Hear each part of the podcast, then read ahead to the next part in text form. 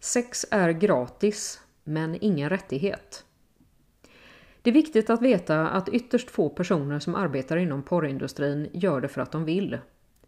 Oftast finns det svåra sociala och ekonomiska omständigheter i bakgrunden som gör att de här personerna inte kan välja annan sysselsättning. I en hel del fall är det till och med filmade övergrepp du ser.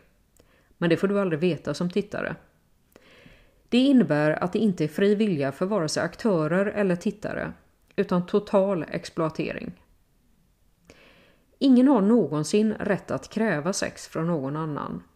Och ingen har en skyldighet att leverera sex. Oavsett vilken relation två personer har så finns aldrig den rättigheten eller skyldigheten.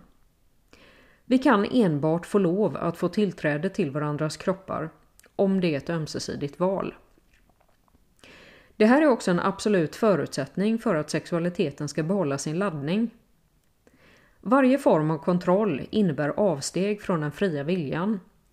Och varför skulle någon vilja ha sex med den som inte vill? Kontroll fungerar som att vrida ner ljuslågan. Du får inte bestämma mer för att du kontrollerar, utan du dödar den energin som fanns.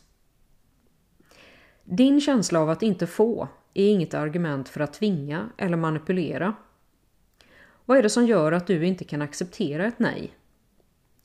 Är det din bild av sexdjuret som rasar? Eller att du helt enkelt inte respekterar din partner? Oavsett vilken anledningen är så behöver du veta att det är du som där och då stänger dörren till ett fungerande sexliv. Det börjar med din självkontroll.